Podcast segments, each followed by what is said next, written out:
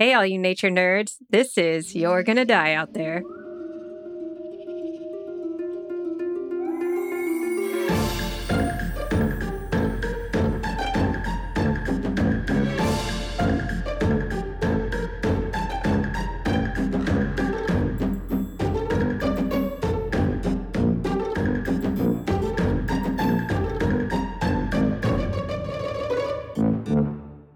Welcome back, nature nerds, to another episode of You're Gonna Die Out There. I'm Jen with my co host, Megan. Hello. It is November, and I believe this episode is gonna come out after Thanksgiving. After Thanksgiving? Yes, it Yes. will. And I hope you guys all had a beautiful Thanksgiving. And you were thankful for your family members? I hope there was, you know, like, Horrible discussions? yes, because things are still weird. They're weird. It's a lot of weird stuff. It's so weird. Turkeys are expensive. So many things. Yeah. And I there's a lot mean, of turkeys doing things out there. uh, But um, tsh, and anyway, yeah, and there was just an, an election, and you know, people are a little jazzed up. they're a little on edge. Yeah, hmm not here on Guam. We're cool. We're just rolling over Just here. rolling with the ninety degree weather. You know what? We're just trying our best to keep this island afloat. Okay? Don't every rock the day island. there's you know Adjustments. distribute the weight evenly. Mhm, mhm. That's how it works. That's really why we've actually been teleworking this whole time, even before COVID, because there's only so many people allowed out of their house every day. it's like an even odd situation. right. You know, there's only certain days and times you can go to the north side of the island or Yeah. the south side. It's like watering day in Georgia Mm-hmm. when there's a drought. It's amazing. Good times. Real quick before you do Yes. your science news, Okay. I just want to say have you watched the new season of American Horror Story? No, which what's it about? It's mainly about the AIDS epidemic Mm-hmm. in New York City in 1980, like 81. Okay. It's so freaking sad. I was like watching some of it last night, Mhm. just like crying. so all the fully episodes bawling. aren't out. Uh, I don't think all of them are out yet Okay. because they've been doing like two every week or something. Mm-hmm. Are you watching on what Hulu or? Hulu. Oh, Yeah. it's on Netflix, but I think the older ones. Yeah, yeah, yeah. Is it Hulu that I watch it on? I don't know. I don't remember. Oh my gosh. 'Cause It's FX, right? Yeah, FX. I'm pretty sure it's Hulu that I watch it on. Yeah. I mean, but is it scary Yeah, it's scary. and gross? and all there's the some things? there's some like gross parts to it. There's some Uh-huh. weird stuff that goes on, but just like so sad. Ugh. It's so hard. well, yeah. If it's about the AIDS epidemic Yeah. in the '80s, it's got to be sad. Whew. Anyway, if you watch it, just so you're just crying. I mean, prepare that doesn't yourself. make me feel like I want to watch it. I think it's good though. I think it's good to I avoid like, emotion. right? No, I think it's good to like reflect, you know, on that time and like when you were like when I was very small, when you But, were like, like, two. but just uh, because I didn't, you know, in the '90s I was a teenager, so like we- Uh-huh. we kind of grew up like knowing like these things were going on and Yeah. right, but like the whole early part of it. Right. God. I remember some weird stuff hmm from the early part of it. Yeah. Anywho, I'm. we I'm all die alone, Jed. That's what I was. it was just really All dark. right. Well. I got really dark this, this watching is, it. this is really this is really taking a turn but let's starting it out. I hope you're having a good science news today. this is not gonna help because my science No, news is no. very a little bit morbid but Okay. i mean Yeah, but it's really interesting science I'm ready. Let's hear you it. ready it's Yeah, it's an article from nature yeah. Okay. and it's called why do bat viruses keep infecting people Oh, no. why it's not the bat's fault, you guys. next american horror story oh, no. okay so it says landmark study reveals spillover mechanism for the rare but deadly hendra virus megan's I'm just like, why? megan's already tearing up I am. no, it's cool. It's Yeah, really cool. Okay. In a nutshell, I'm just going to tell you what are you? Are you I'm okay? fine, I'm fine. I'm fine. She's not fine, you guys. There's uh, several biologists, ecologists that are working on this. One in particular, her name is Peggy Ebby. She studies flying foxes in Australia. Hmm. She's uh, with the University, or so- I should say, Dr. Ebby, with University of New South Wales in Sydney, Australia, and she's studying lactating females and looking at the number of lactating females that are close to weaning their young, which is a proxy for whether the bats are experiencing nutritional stress and more likely to shed viruses that can make people ill. Yeah. So, okay. Oh, okay. So, let me just say in a nutshell this is what it's about. Yeah. It's about they're looking at what environmental factors could cause different behaviors in bats to bring them closer to people hmm that somehow they could that these viruses would be spread to people and how they can model based on what they know to predict when that when might that would happen so they can avoid it. happen. Oh, okay. So that's the study. And it just came out in Nature, like I said, I think Yeah. November 16th. Oh, So really recent. very fresh. Let's talk about it just a little bit. So, Australian flying foxes are the most interest because they host a virus called Hendra, which is a rare but deadly respiratory infection, and it kills one in every two infected people. Jeez. One in every two. So, don't get that. You don't want to get that. We need to start paddling Guam further away from Australia.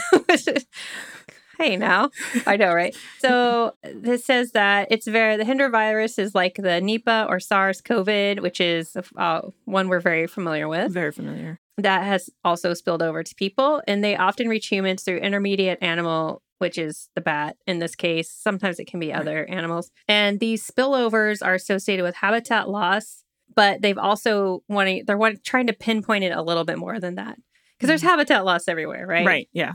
in this paper, Dr. Ebby and her colleagues can now predict up to two years ahead when clusters of Hendra virus spillovers will appear. Or actually, this is from uh, Dr. Emily Gurley, who's an infectious disease epidemiologist Epidemiologist. epidemiologist, thank you, at Johns Hopkins University in Baltimore, Maryland. And she says they have identified the environmental drivers of spillovers, and those are food stress, urban shift, no, no, no. Is urban shift just like development, habitat loss? like moving from what forests and Oh, closer to to more urban, urban environments. Okay, I gotcha.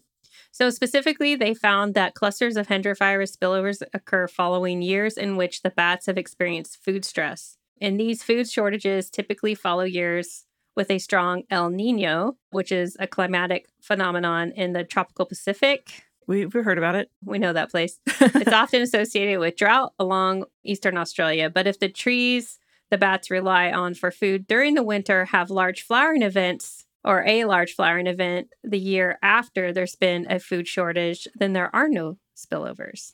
okay. So So- basically, when they get stressed out, When they're stressed, so Right. if they didn't have food, but then right after that there was a big flowering event, it kind of saves them and keeps them from from moving to look for more food. mm-hmm. The problem is that there's hardly any winter habitat left. oh no. Also, combining that with this urban shift, originally in 1994, the Hendra virus was identified following an outbreak in horses and people at a thoroughbred training facility in Brisbane, Australia. The studies later established that the virus spread from its bat reservoir, most likely the black flying fox or Pteroptis electo. That's it. Two horses through feces, urine, and spat, so droppings from Mhm. bats, whether it's feces or when they spit out their food. Ejecta. Mhm. And so it lands on the grass, and then the horses eat the grass and then become infected and spread it, the virus to people. Gross. hmm It typically occurs in clusters during the Australian winter, and several years can go by before another cluster emerges in horses. But cases have been picking up since the early 2000s.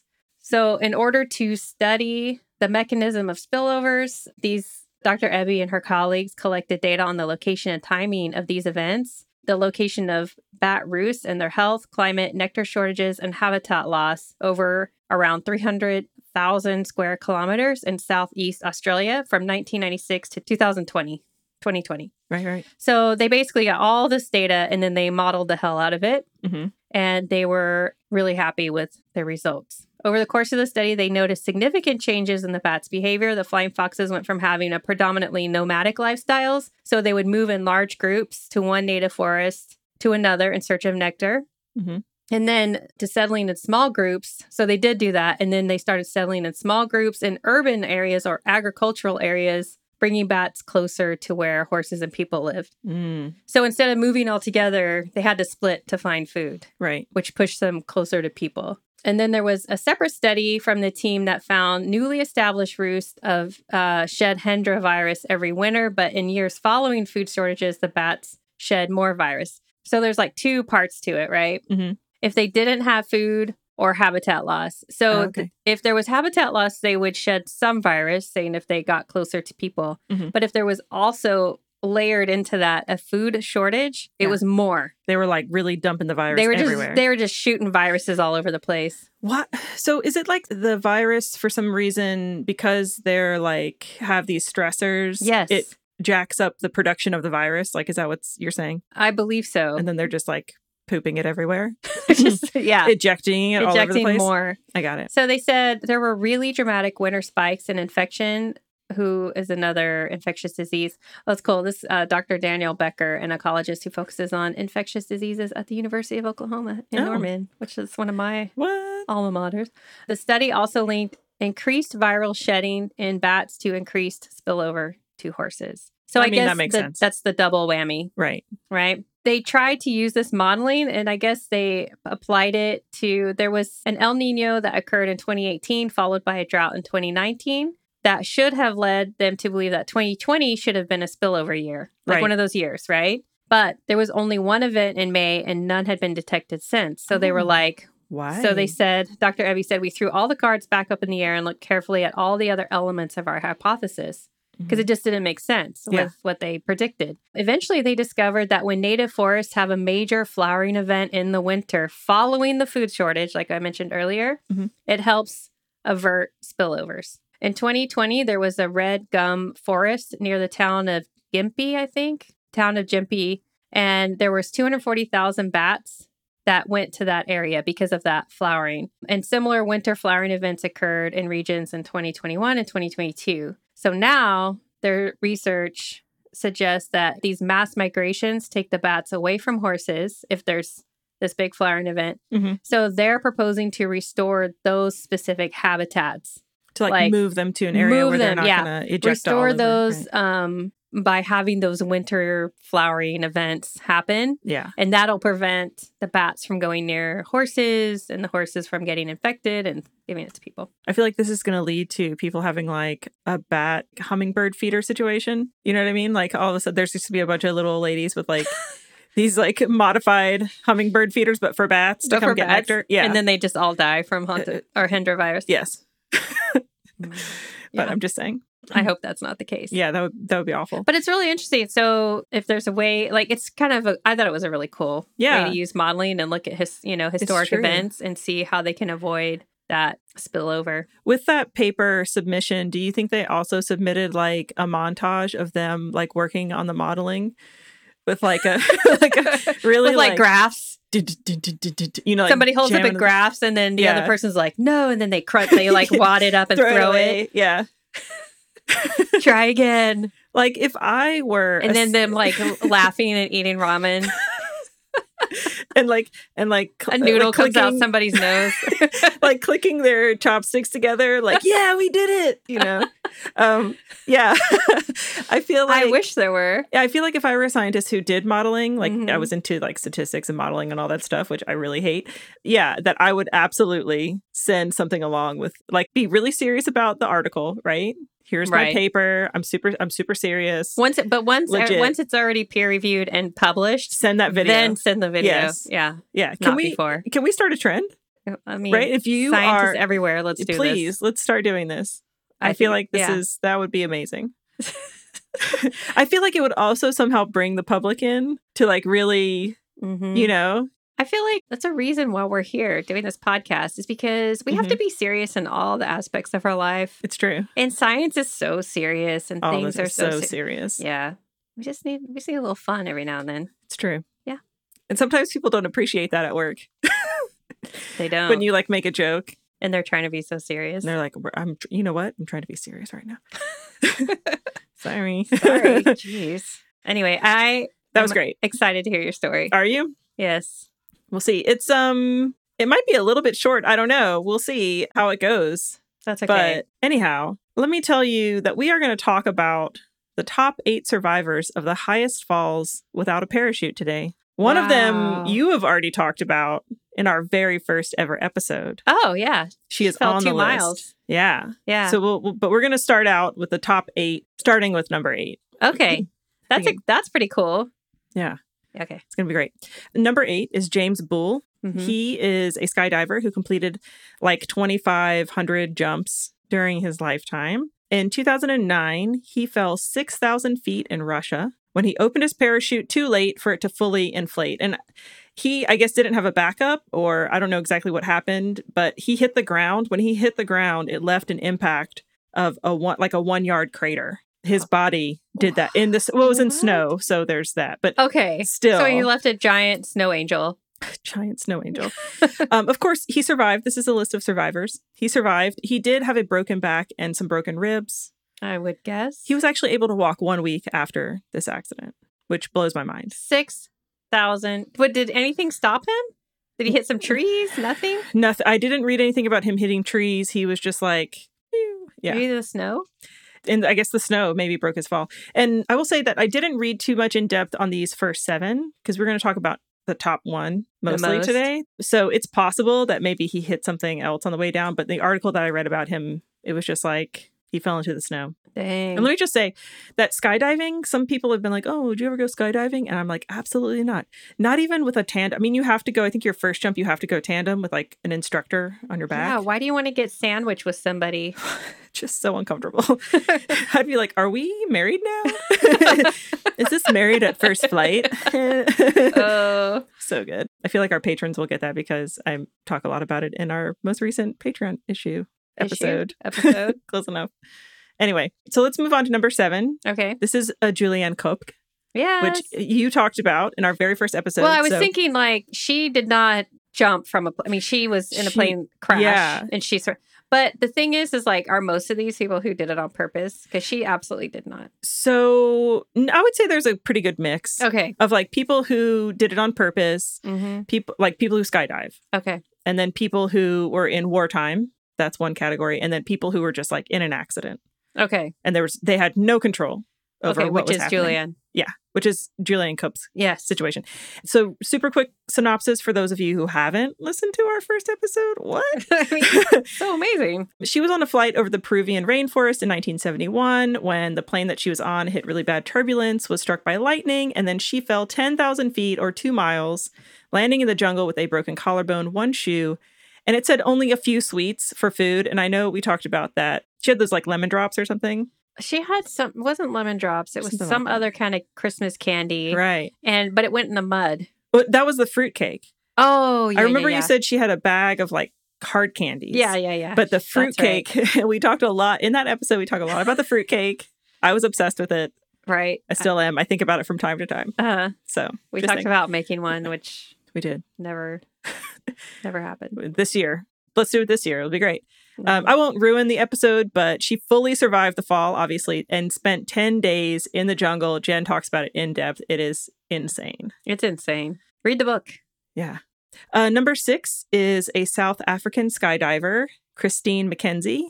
On August of 2004, she was 23 years old. She fell 11,000 feet to the earth in a free fall when her parachute failed to open. She tried to open her reserve chute, but that malfunctioned. It partially inflated and then became tangled, Oh my god. like and everything. She ended up surviving with a broken pelvis and some bruising. She survived because she hit power lines. Ugh.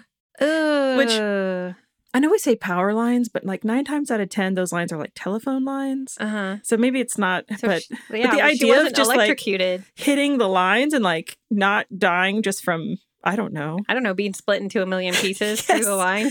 right. But yeah, if it weren't for those power lines, she I would wonder if have the died. for power sure. lines are like covered or something, so if like Oh, definitely. animals hit them, Yeah. because you, Right. You would think she would just Or they're be just like electrocuted. that metal, that like wrapped braided metal. like, Ugh, really all thick. sounds terrible. Every all of, everything about that is awful. But she Yeah. made it. She Well, that's- survived. So Amazing. insane. Uh huh. Uh, number five on the list is Larissa Savitskaya. She fell 17,130 feet, and she was the sole survivor of Aeroflot Flight. That's Aeroflot is the name of the company. Eight, Oh, uh, 811 in 1981. yes. And this was kind of nuts. yeah, uh, this is a nuts story. I kind of read Yeah. a little about this when I was reading Julianne's story. Yeah. Yeah. So there was this missile carrier aircraft. They were over the Russian taiga, which, if you're a patron, we talk about that in our most recent episode, what a taiga is, but it's like subarctic forest. Mm-hmm. and the passenger plane that she was on, this missile carrier, I think it's a Russian missile carrier, they collide in the air. And something about that the missile carrier wasn't on any kind of mission. They were doing just some like weather reconnaissance. Weird. Super weird. But I'm going to read from this article where she gives an account of the fall following the impact, the collision. At some point, she was knocked out into the aisle There, she suddenly remembered an Italian movie, Miracles Still Happen. She had watched it in a cinema with her, I think, new husband. Like she had Mhm. just gotten married. Uh, Vladimir, he died instantly in the crash. So she was still, he had died immediately. She says that the movie tells the story of Julianne Koch, who survived a plane crash in the Peruvian forest. Mm-hmm. Larissa recalled just one thought how to die without torture. I caught hold of the arm pads and tried to push my arms and legs back from the floor and the seat with all my strength. Julianne had done the same in the movie. Luckily, the piece of an 24 RV tail, so I guess that's like part of the airplane, I'm not sure. Mm-hmm. Part of the airplane with her chair was gliding slowly down and it didn't like make really big turns. So whatever part of the plane she was still in was kind of intact. Um, she recalled she couldn't see what was going on. "Quote: Clouds flew along on in the viewpoint. Then the solid fog covered them. Then the howl of the wind was deafening. The plane didn't set on fire. Suddenly there was a green explosion in the viewport. The taiga. I tensed up and put myself together. Then, after eight minutes of free fall, her plane, the fra- plane, Eight minutes. eight minutes. The plane fragment that she was in landed on a stand of birch trees, which I guess are super flexible Mm-hmm. who knows and it just kind of like i mean obviously it was still a pretty hard impact but she they bent enough to like break the fall and that's how she survived Mhm. But then somebody had to find her in there. yeah which i'm assuming that because they hit a military aircraft that probably was being like tracked in some way Yeah. and that was like pretty easy to find her i assume but that sounds like another story we should totally That's cover. another story for another day. definitely So I was meaning to tell you. yes. You know, um, I always laugh because the documentary for Julianne Cope, Mhm. the guy who did the documentary, I mean, we talked about this forever ago in Oh, that yeah, first yeah, episode, yeah. Is, is Werner Herzog. and I always think about the sad Sad- face clothes for sad. Werner Herz- Herzog's sad beige clothes for sad beige children. I love that. Like I love her so much. Whoever makes that TikTok, I love them. yeah, I can't think of her name right now. I've So watched good. like it. Just go to her TikTok and just watch all of them. Eh, Just look up sad beige children. It's Watch every so video. funny, but she always says Werner Herzog. Yes. and that's, I'm always like, but that's the director for a lot of stuff. But he Right. also did that documentary. well, and you know the thing that's funny to me is that also whenever her picture shows up in something like all that's interesting or someone on Instagram is like going to tell the story or something, they always use a clip of her when they took her back and she like stood in the water to show them Uh huh. right? And they're like, "This is her," and the, you know, and then people are always like, "How did they get a picture of it?" You know, and it's like, no, it's, no one explains that that's just like a after the fact, yeah, this is after the fact. Like that's why her dress is clean and she looks good, right? and no one was taking her photo in the middle of the forest. She had her iPhone and was taking selfies in 1971. Totally. oh my god. Anyway, that always cracks me up. Yeah. All right, She's a very cool lady, by the way. it's the truth. Go back and and just look her up. Agreed. Yeah.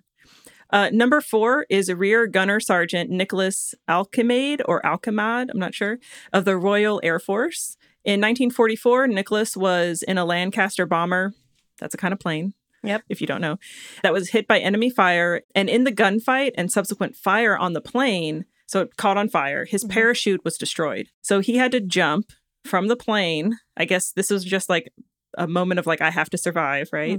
jumps from the plane, falls 18,000 feet. Mm-hmm. It says where his landing was softened by trees and deep snow in Berlin. oh, he landed in Germany. Yeah. That is unfortunate. I want to know more about his story. I, this is just a small clip. He survived. He had a broken wrist and a broken leg. I wonder how long it took for him to fall that far. 18,000, I mean, more than eight minutes, right? Oh. I don't know. Because you would think if someone's in a piece of a plane, it's going to be heavier, so it'll fall faster, uh, physics. right? I I need to. I don't know.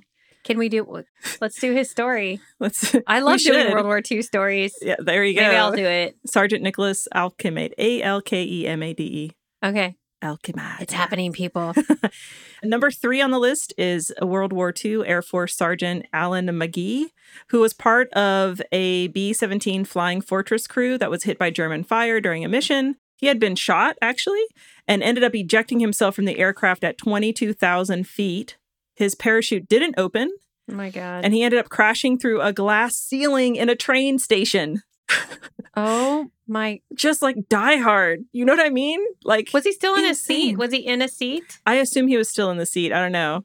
That's another one I want to know more about. The glass ceiling actually managed to save his life. They say That Um, doesn't sound like it would save your life no. at all. no. Apparently, quote, cushioning the fall enough so that he only had some minor injuries. What? 22,000 feet. That just no. Yeah. All right. This one's even more insane. Number two, this is Lieutenant Colonel Chisov, a navigator on a Soviet Air Force bomber. In January 1942, they were fighting Luftwaffe Hmm. fighters Okay. and he had to bail. So another crewman on the same flight, Nikolai, he was like Chisov leap from the plane at about 23,000 feet. Oh my god. And he says later, right, because he survived, that he knew that the fight was going on. Mm-hmm. So he thought, I'm not going to put my parachute up until I'm below the fight so that they won't see me. So I won't like put my parachute up and then some German guy is just going to shoot me Uh-huh. in the middle of the air, you know? right. So he's like, I'm just going to wait to get a little bit below. But he's at 23,000 feet. So what happens when he jumps out? He passes out because Oh, the air's so thin. because it's really up there. yeah. So he fully passes out. Unfortunately, he struck the edge of a snowy ravine. I guess he was going 120 to 150 miles per hour, something around there. Oh my god. Yeah. He never woke up until Uh-huh. after. so his parachute was not open. The troops that were watching the air fight from the ground, they could see what was going on, right? They're watching this air fight. They see him falling. They're like, bro. They're like, oh no. um, they actually got to the site. They find him alive, but unconscious. uh huh. He was still wearing his unopened parachute, obviously. Oh, bummer. Yeah. Well, it sounds like the people he was on the plane with, they also survived. They did, yeah. so, he didn't need to jump in the first place, No, they and they had to. Everybody ejected, but they did it but later. they did it when they were lower. Yeah. They were like, wait, wait, wait. He's already gone. Yeah. And then he just like, this goes on. They're like, it's fine. He'll be fine. Um, he suffered severe injuries. Of course, um, he had spinal injuries, a broken pelvis, Oh, He was man. in critical condition for a month following the fall, but three months later, he was cleared to fly again. No. He did request combat missions. I read someplace where he had like 700 combat missions or something, but they didn't let him, after this, they didn't let him fly combat missions. Instead, they had him become a navigational trainer. They're They're like, like- we know you're the baddest guy and all, but hey, look, you got to stop already. Yeah. So wait, how did he? How do you do all that and then go? Like, I would just 1942. re- I don't know I'd be like, take me home. exactly. But I'm thinking because he was already in so many combat missions, I feel like he was just kind of like, Well, and I apparently he landed and was found by allies because I thought you were going to say he landed Yeah. and that no, they took him to a prison.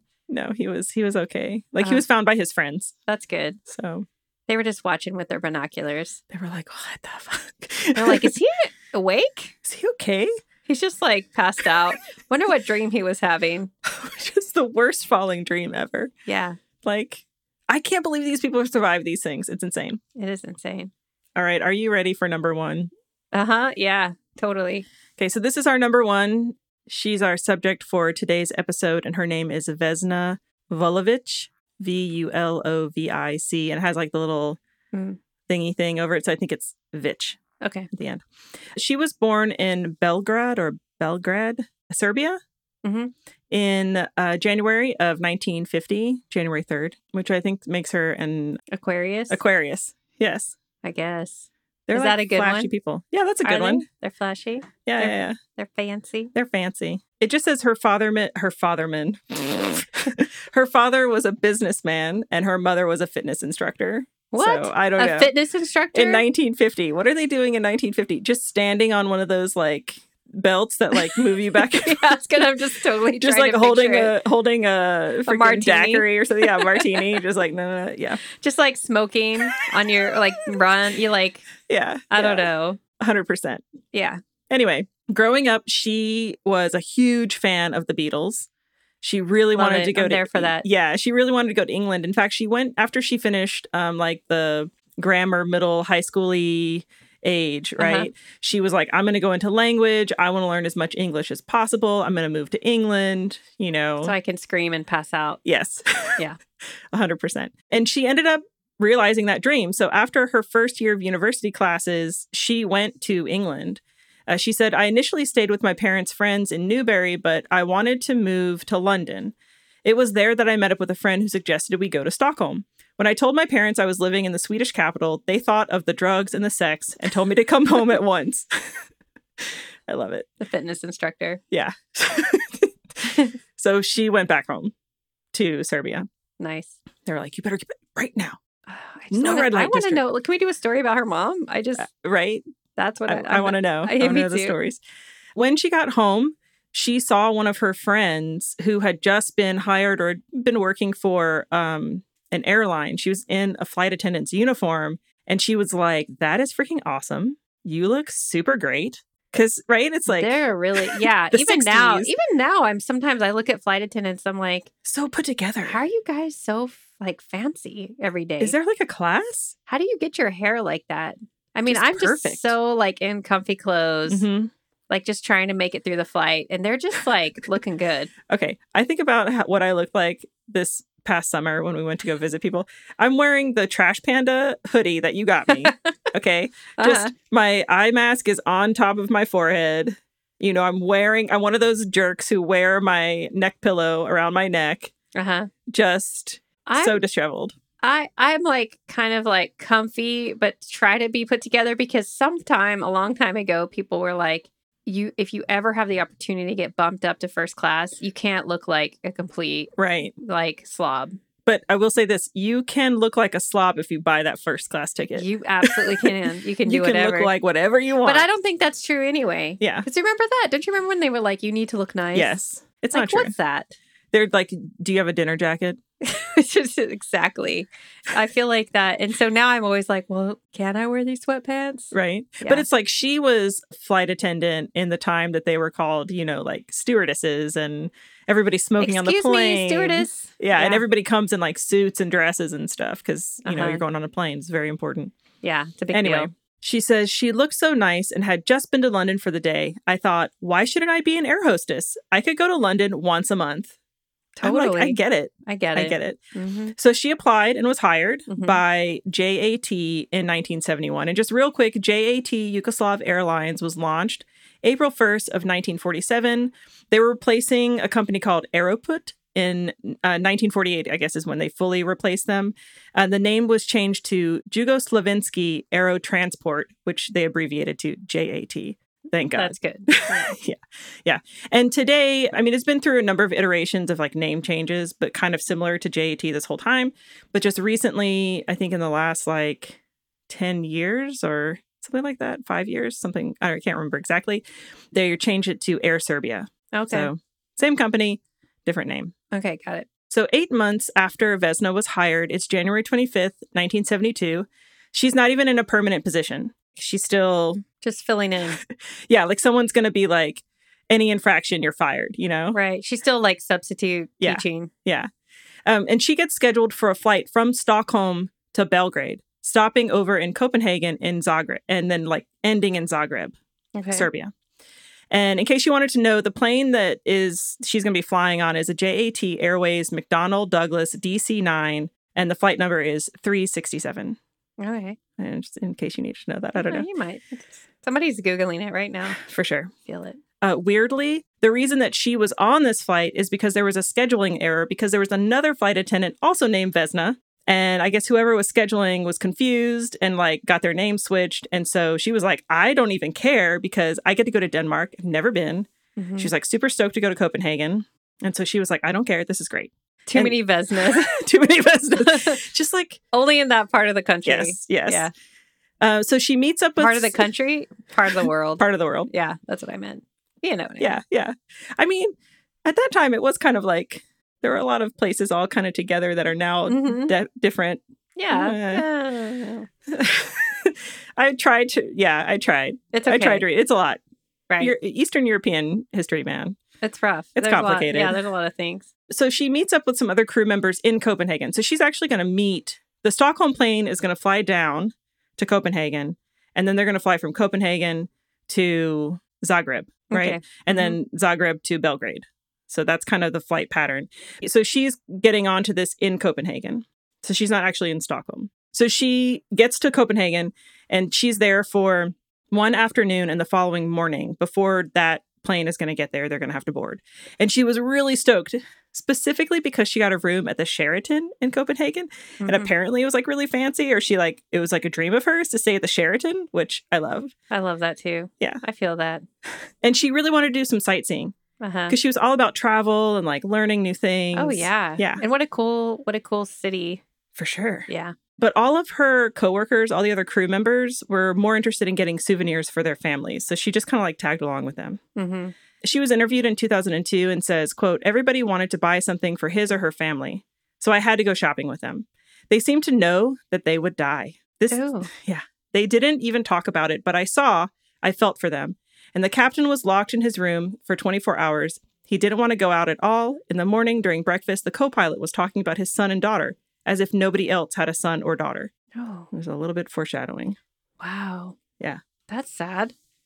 I guess I mean, yeah. When looking back on things, Right? she's like, Well, these were interesting behaviors. yeah. Huh. Recalling those. She also mentioned in this article, and it, it will be in with the links, that every six months they would have a safety and security training. But of course, this is a different time, right? There are no x ray machines. Nobody's getting patted down by like TSA. But being with JAT for eight months meant she would have done at least two of these trainings, like her initial onboarding.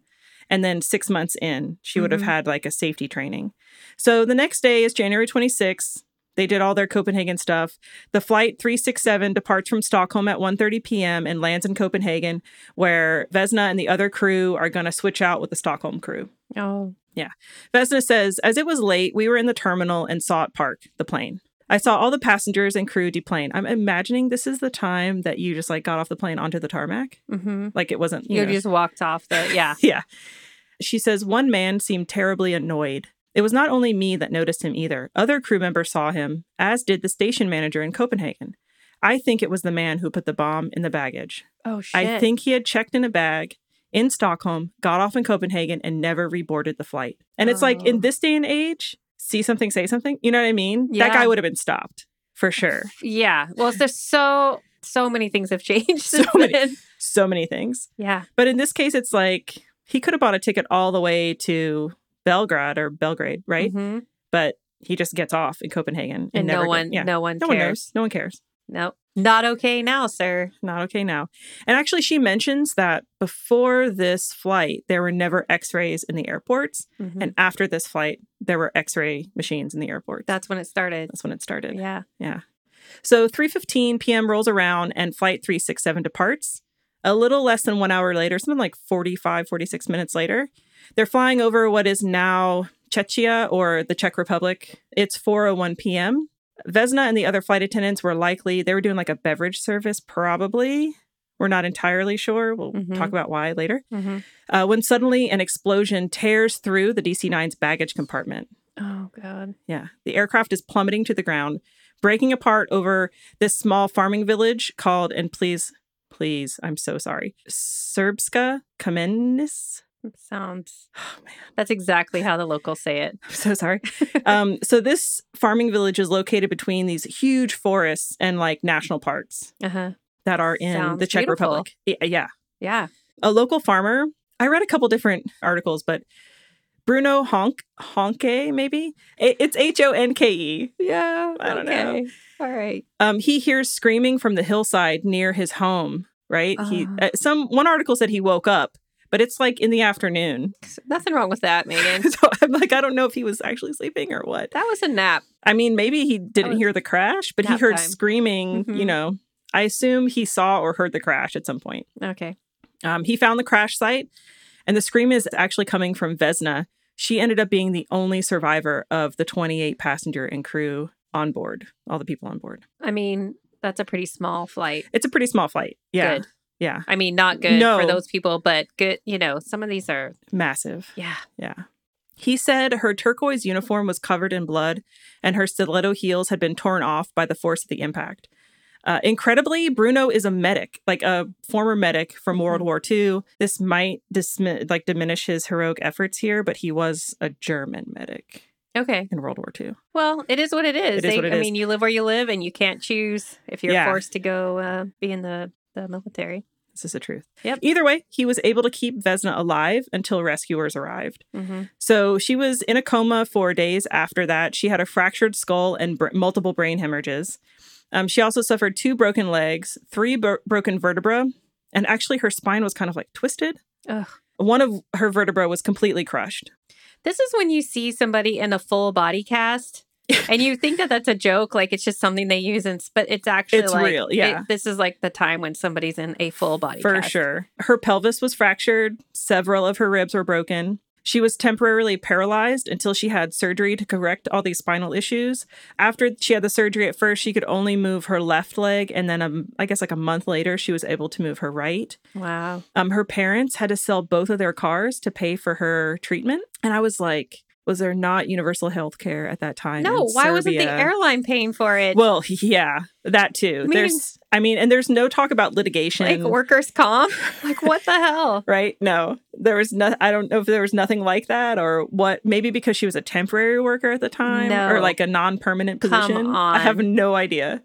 But they don't really talk about it. Uh, She talks about the impact on her parents later, but no one really talks about why they were paying her health care. Because that I agree should have 100% been paid by the airplane. And Company. plus, yeah, she should have gotten a lot, Airline. a lot more. Oh yeah, it it gets worse. okay. Oh, great. Yeah, in total, she spent 16 months recuperating. Yikes. In 2008, in an interview, she said, Nobody ever expected me to live this long, but she attributed her recovery to Serbian stubbornness and, quote, a childhood diet that included chocolate, spinach, and fish oil. I love it. What? yeah. I mean, I will say this, though. I like the chocolate part. Yeah. Spinach. mm, No, no, no. So when I, because I broke my leg, That's a very right? Popeye. you thing. remember when I broke my leg, right? Uh huh. And s- like leafy greens Uh huh. are number one, the thing you should be eating when you break a bone because it helps like absorb the calcium from like whatever you eat, milk, Uh-huh. whatever, to help your bones grow. Like you have to have that leafy green. Well, that's why Popeye was always eating that's right. spinach, getting strong. Super strong. Yeah. So she had total amnesia from the hour preceding the fall until one month afterward. She never could remember what happened in that time. So she remembers people boarding the plane and her greeting them and then nothing else until a month later when her parents were telling her about the crash. My gosh. Yeah. They say that she did at one point learn about the crash two weeks after it occurred, but she fainted upon being shown a newspaper article by the doctor and she had to be tranquilized. And she doesn't remember any of that. Because well, her brain was all messed up. Super traumatic, yeah. The last thing she could remember, like I said, was greeting the passengers. The next thing she remembers is seeing her parents in the hospital room one month later. Wow. It's insane. So does it say how far she fell? Oh, did I not say how far? No. I think I'm going to get to it, but it was 33,333 feet. Holy shit. Yeah. That's insane. Wait, Yes. how many miles is that? Oh, was it like six miles or something? No. No, you cannot live I from can't. that. You can't live. She lived. So I'm going to talk about why why they think she did. Okay. Okay. She had uh, remained in the hospital until March of 1972 in the Czech Republic, and then she was flown home. Prior to the flight, they they offered her an injection to like sedate her for the flight home, but she was like, "I don't remember anything. I'm totally fine. I love flying. like it's totally Mm, fine. Really? Yeah. Like So there she was got a no little- PTSD. no PTSD. Oh, well that's that's fortunate. Yeah. When Bruno had found her, the farmer, um, she was trapped underneath a service cart. So part of her body was actually inside the plane, like the lower half was inside the plane. It was under the cart and another flight attendant Okay. who had died. And then her upper body was halfway out of the aircraft. I heard that it was like just her, or I read that it was just like her head. But then in other things, it was like, I don't know if like when they landed, she just kind of like fell out a little bit. Uh-huh. Maybe they all slid. Because it does, I'll tell you in just a second, they kind of landed at an angle. So investigators say there's a couple factors that ensured her survival. They think that the, fu- the fuselage that she was pinned inside, like I said, landed at an angle in a heavily wooded and snow covered mountainside that cushioned the impact. And then she also had a history of low blood pressure. Like she has really super low blood pressure. Yeah. And you can't have that as a flight attendant Uh huh. because you're going to be in like altitude. You're going to be changing altitude. So you might pass out if you have low br- blood pressure. But when she interviewed for the job, she drank like, I think she said an incredible amount of coffee Uh-huh. before she had the medical part where they'd like check all your vitals and everything. Uh huh. And so it looked like she was fine. That's like- weird. They're like, I Did you wonder- drink any coffee? She's like, No, I'm fine. I, I always had really low blood pressure, and I think my caffeine intake makes it normal. Yeah. Because I went to give blood one time in college, and they're like, "Your blood pressure is too low. We cannot let you." Right. And I was like, "They're like, are you Are you alive? Are you okay? Are you okay. I was like, I'm totally fine. So they say that because she had such low blood pressure, she passed out very quickly after the depre- depressurization of the cabin, and that kept her heart from bursting upon impact. Oh my God. So if she had had normal to like high blood pressure, her heart would have burst when they hit the ground. that But is insane. Because her low pr- low blood her blood pressure was so low, then it didn't. So those Oh my are the two gosh. reasons why. Uh, following the explosion and the crash, in some cases I read that they claimed it, but in others I read it that it was suspected that the Croatian nationalists planted the bomb. Uh, between Mm. 1962 and 1982, Croatian nationalists carried out 128 terrorist attacks against Yugoslav citizens and military targets. Uh, on the same day of the crash, there was a bomb that exploded aboard a train traveling from Vienna to Zagreb. That injured six. No one died, I think, in that. Mhm. There is an account that a man describing himself as a Croatian nationalist called a Swedish newspaper the following day and claimed responsibility for the bombing, but there were no arrests that were ever made in connection with this. So they never figured out who did it, Man, see, they didn't have like security cameras. right? I mean, I guess 1972. Mhm. I don't know. Be pretty grainy.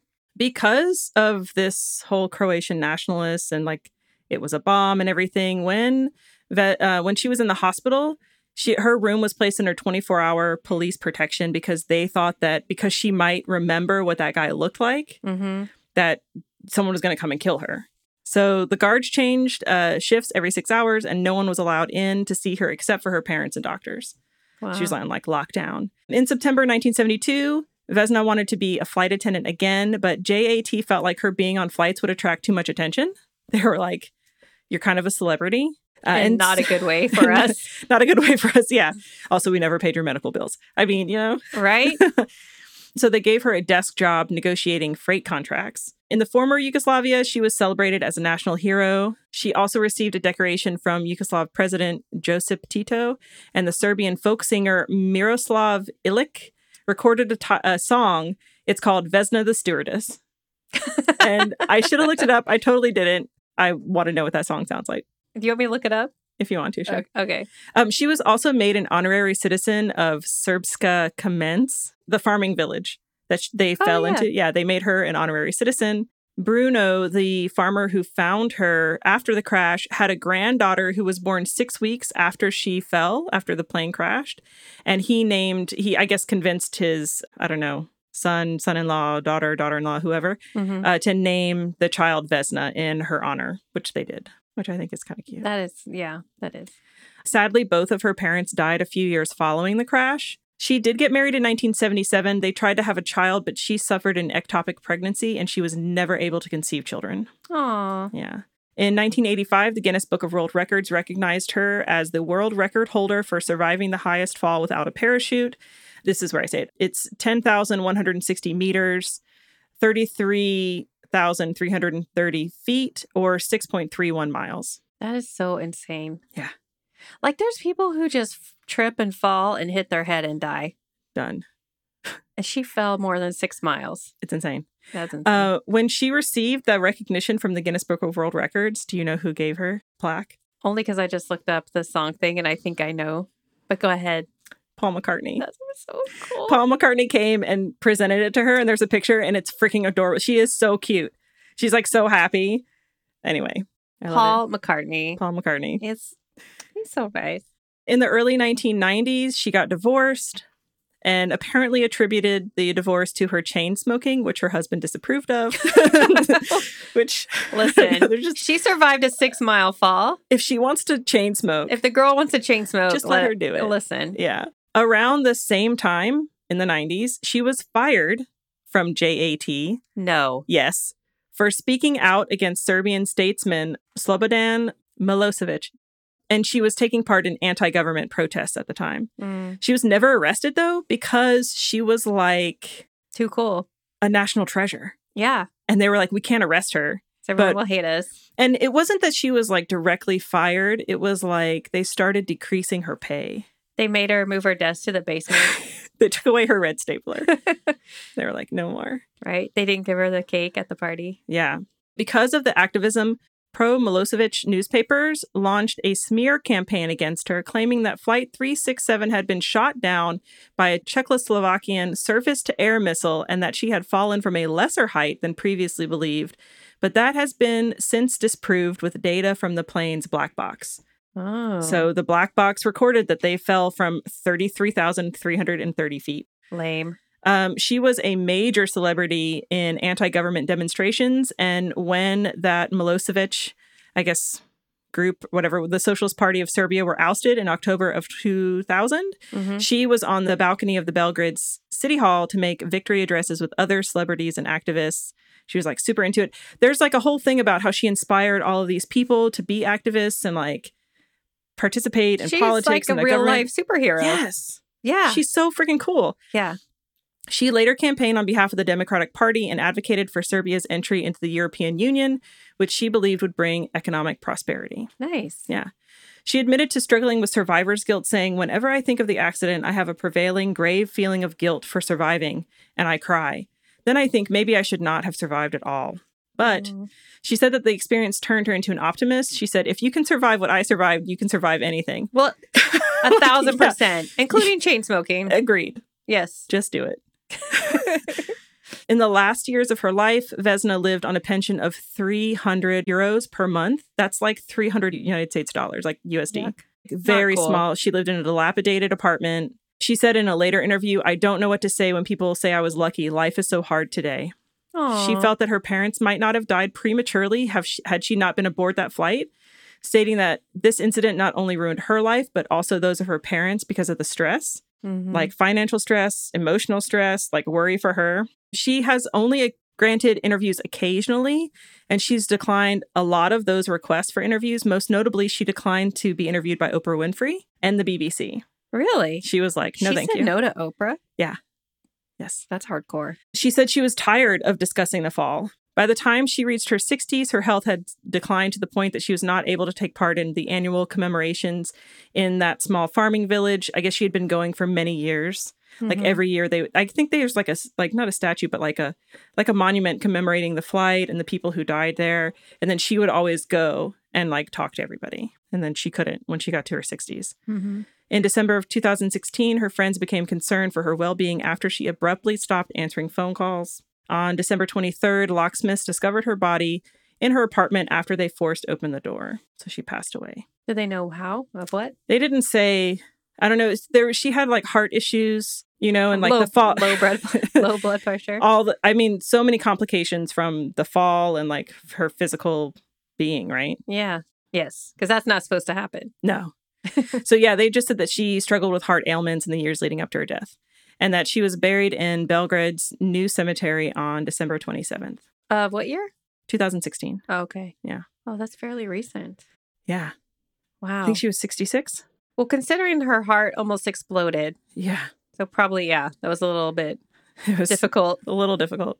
So before we get to organization to support, I just want to mention really quick about the national parks that are in the area kind of close to that crash site because there are a lot of these like super cool areas in the Czech Republic that you can go visit. There are actually four national parks very close to the crash site and I thought it would be like super crass of me to talk about it in the middle of the story, so I I kind of like tacked it onto the end here Right. just because I was interested to know, like it was interesting that they fell in a place where that there happened to be people because surrounding that area is just like acres and acres of forest Just and forest. nothing. right. Yeah. And like she the fact that she fell right there and that, you know, Bruno was right there was able to help her Mhm. is kind of miraculous. Yes. So she So- was screaming and bleeding and He was there. yeah. Yeah. massive like she would have died if she was Yes. alone. yes. Yes. So, yeah, so this crash site is slightly southwest of the newest of four national parks in the Czech Republic. Uh, this park is called the Bohemian Switzerland National Park. Uh-huh. I did read a little bit up on the term Bohemian just because it's kind of related to the different groups of people that live in or like early tribes in the Czech Republic, Gypsies. like native people who live in that area, like have always been in that area. mm-hmm. So, anyway, I was. I'm not going to go into that, but I started to, and I was like, "Wow, this is a That's lot." a lot. Yeah. But I found this travel blog that was started by this woman, Samantha Hussey Barbagallo. It's called The Wandering Wanderluster, and it Ooh. is pretty legit. Like she's been doing this travel blog since like 2002 or something, Wow. 2006 maybe. That's some serious blogging. yeah, and it's still super active. Like she just posted something the other day. I'm like, "Jeez." Yeah. Anyway, she moved, she's English and she moved to Prague around that time like 2000 and she was just kind of, you know, talk about things that were in Prague that she learned about and then it Mhm. just turned into this like massive travel blog. Anyway, Pretty cool. she had an article from 2016, I think. It was five reasons to visit this park. And the first one is called, God, these names, Jen. these like Eastern European. So hard. I have no idea how to pronounce this. Anyway, uh, this is kind of like an iconic sandstone, sandstone gate that was naturally formed in the park. And it was featured in the Hollywood movie, The Chronicles of Narnia. No one's actually able to be on it. So when you see it in the movie, like they're like crossing over it, like walking on it, That's a they've lie. been superimposed. Yeah. it's also the location where the famous fairy tale writer Hans Christian Andersen wrote part of The Snow Queen. it's, like, Ah, inspirational. mhm. I cannot pronounce the name of it. I will just spell it for you guys. It's P R A V C I C K A B R A N A. And there are a lot of like little things above the letters. Yes. God, I'm so uncultured. I'm sorry, you guys. Uh, number two is the Commence riverboat trip. She says, while the Bohemian Switzerland National Park is abundant in fascinating towering rock formations, the park is also home to an idyllic and mystical canyon where you'll find Edmunds Gorge and Divoka Gorge, meaning Wild Gorge. The gleaming and musty teal Commence River runs through this shaded canyon with 40 meter cliff walls on either side. Here you can board wooden boats manned by ferrymen with a barge pole and travel through two gorges on an eccentric trip through this magical landscape. Magical. And she has photos. It looks freaking beautiful. Yeah. It says, Don't forget to pull the rope and activate the waterfall, which gushes out between the rock formations into the twinkling gorge below. And I'm like, Wait, what? Did they like set up a thing where you can like Pull it. make a little waterfall? That's kind of cute. That is. Anyway, number three is a historical town. Again, I'm not going to try. I think it's Jetrikovice. J E T R I C H O V I C E. My God. so embarrassing. It's fine. Uh, this historical town is the gateway to numerous hiking trails and sandstone towers that rock climbing enthusiasts dream about. It is also one of the best places to stay in the Bohemian Switzerland National Park. But before you head off for your adrenaline dose, make sure you spend a little time just wandering through this picturesque town. It's fine. If this is how she blogs, Yeah, it's like it's like magazine style. It's beautiful, honestly. Oh. Yeah. Yeah. She says it's home to numerous traditional style homes that have become an attraction in the town themselves. And again, photos. There's so many photos. it sounds really beautiful. I don't know Mhm. if I'll ever be able to get there. I mean, it's just like there's One so day. many places. So many places. Yeah. There's another kind of like tower that's located on top of these sandstone rock formations. And it's close to um, that town that I just spoke about, the historical town. And there's a rock up there called Mary's Rock. It's one of the best viewpoints in Bohemian National Park. It is a perfect spot to head uh, for sunset. But this view doesn't come without pain. It's 600 plus stairs to this top. Ooh. will test your leg muscles and count for your cardio workout for the day. But trust me, the view is 100% worth it. Oh. 600 steps. That sounds awful. You get to the top, you're like, yeah, it's really nice. I'm like, Jen, I'm just going to stay down here. Can you get a picture for me? Here's my phone. Then the last spot that she highlights is a castle, the Sonstien mm-hmm. Castle. That's a castle. It's a castle. It's cool. It's close to the historic town, and it is a relatively unknown lookout point and home to the ruins of a 14th century stone castle.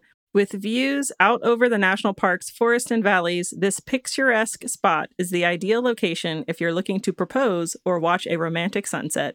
While not as strenuous of a hike as the Mary's Rock, you'll still be required to climb some pretty steep ladders to enjoy the view. So you got you just got to work for it. There's gonna be a lot of climbing, a but lot it's of gonna be climbing. beautiful. And I'm gonna go there with my fiance, who I don't have.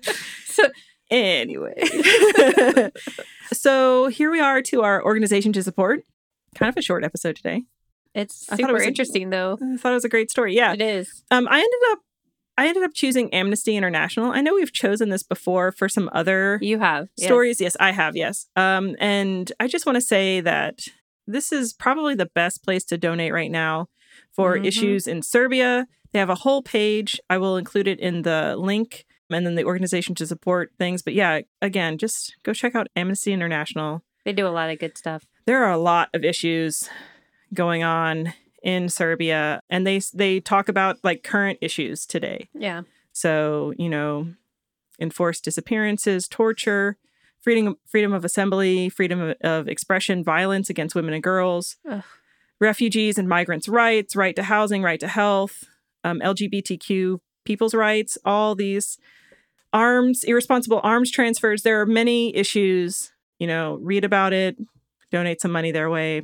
Right. Or at least get educated Yes, On it. for sure. At Get- the very least, a and get sad. little bit of a downer episode. Kind of. Good times. Good times. Well, Yeah. Anyway, I so uh, Jen, we're here at the part of the episode where we talk about our emergency preparedness kit. well, Oh, I thought before that we wanted to hear the song. Oh yeah. Do you think there's a copyright on that song though? Would we get? I mean, do you think there's a copyright? That's pretty sweet. Just for a second. Oompa, oompa, oompa, oompa. Is there going to be some singing? I'm not It has a sure. quality to it.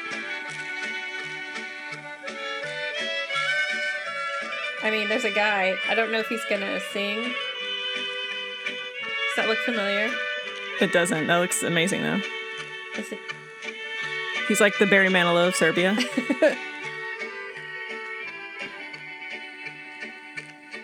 I'm waiting. Jarko sunce mesec zvezde Nice. Kola nebesa That's nice. It is nice. Pozdravljala si pitala sve slasti varnesa Okay, in case there's copyright, we're In just going to case- stop it right there. Uh, yeah, I you can really hear how he's saying her name, Vesna. yeah. Vesna. I mean, she deserved to have a song made Yeah. after her. Yeah, I, for sure. she seemed like a cool lady. I wish things had worked out better for her in the end. Mm-hmm. But, you know, I mean, who knows? Yeah. Because I would think that that kind of impact to your body could change you and A your lot of thi- personality. Yes. And then, yeah, all the things like right. to affect your health in the future or affect how you make decisions or For sure. whatever. But it's not, I mean, she did some pretty cool stuff, but we don't know all the things all the things yeah and what she was dealing with. Right. she yeah she i don't know if i mentioned it in here she always had a limp following there was you I- know never able to correct I mean, but that. if she could walk that's a freaking miracle and have a heart that didn't burst, yeah that's pretty amazing. Yeah. I, I mean, I think there's something to be said for low blood pressure here. i think so I mean, what are some things that could assist with extra low blood pressure? just uh coffee for your medical test no, no, like give you low blood pressure. oh i mean just like zenning out somehow like Yeah. it's some meditation Or listening to some of this music. guided meditation Right. I mean, I don't know. I'm like, you know we what should- you know actually what? I've been super into something. I sent you a link to this and another one of our coworkers. I like sent a link to you guys Uh-huh. for um, a playlist for yacht rock. yeah. What- and the first song that came on was Captain and Tennille, and I was like, no, Megan, I'm good. I, apparently, apparently the young people, Jen, Uh-huh. love yacht rock. really? Yes. Okay. So today, Damien goes, "Mom, I love this song." He's like, "I love this song. It's by this guy, Ar-dar-dar-dar, Humperdink." And I was like, "Ingle, Engelbert Hunk- Humperdink? Are you talking about?" It's because they hear it on TikTok. Yeah, it's a song that people use on TikTok because it's like they're like so mellow, right? It's like can fit behind a lot of things. Yeah. And so he he's like, I was like, "Wow, I'm not even into that." But also, I do appreciate some yacht rock. Yeah. My kids are like, you know, we love this song, Material Girl. And I'm like, and then they want to play it in the car. And I'm like, you guys, I just can't. And then you're just crying. I'm like, I can't, I can't go back. I can't go back to fifth grade. Stop it. it's like it just I don't like it. I just think it's terrible music. I don't like I old, love I, it. don't like that song Yeah. at all. But they think it's super cool. I can't wait till they hear uh, Like a Prayer. That was my number one favorite Madonna song. That video is so rough, though. I was at the grocery store right before I came here and they were playing Pearl Jam, Jeremy. Well, because it's that's like, you know, And I was like Old school I was now. just like singing under my breath like Bit the recess lady's breast. How could I ever- So, uh, like, I just remember like how long it took for me to figure out that he said recess lady's breasts. right, yeah. And we're all like, is that what he said? Her breath? What? yeah. And like you you're bit like, her on the boob? and you're like making eye contact with people in the aisle with I'm you. all like and recess you're and they're "Hmm, all like, Oh yeah, Yeah, yeah, yeah. that was recess lady's same, breasts." same. um Uh, yeah no i think i think that you should have some kind of guided meditation or meditative type music maybe Well, because in this case, the low blood pressure is what saved her. it is And I mean, for sure, like some of these people at that point, it was just that they just passed out. Yeah. Completely. Yeah. But I think that that's a pretty cool fact that low blood pressure help you from exploding. mm-hmm. So I'm going with, yeah, some meditative music, sure a meditative music playlist, That's or great. whatever will help you lower your blood pressure in case you fall six miles from the sky. i love it So come up with whatever you want from that because yacht rock you guys I don't know about yacht rock. if you like pina Oh colada Jesus. Yeah, so yeah i tell you what you shouldn't have are a bunch of cats screaming at you outside of the That's what's door while we're happening trying to right podcast because they're hungry i Yep. mean it's not even six o'clock what is wrong with them I know. Mine mine doesn't he starts at like one o'clock. I'm like, it's not five. It's, what are you, just so you know. you have so many more hours. so anymore. Just go back to sleep. Anyway, thanks for that. That was a cool episode. It You're was an welcome. interesting story. I had seen when I looked when I was researching about Julianne's story, I had seen some of these other ones, but Yeah. never and I think I had read about this lady but briefly. yeah, yeah. So so cool. It's interesting. Yeah. Anyway, thank you. You're welcome. It was so great. You're Gonna Die Out There is produced by us, Jan and Megan, and edited by Jonathan Pillsbury. We'd love it if you can leave us a five star iTunes review on Apple Podcasts. You can support us by following on Instagram or Twitter, listening and subscribing wherever you get podcasts, or becoming a patron. Check out more on our website at you'regonnadieoutThere.com where you can see our awesome eco-friendly sponsors and nature nerd artisans page. If you'd like to send us your own stories or episode ideas, you can submit them through our contact form on the website or to our email, you're gonna die out there at gmail.com. And until next time, Don't die out there. bye. Bye.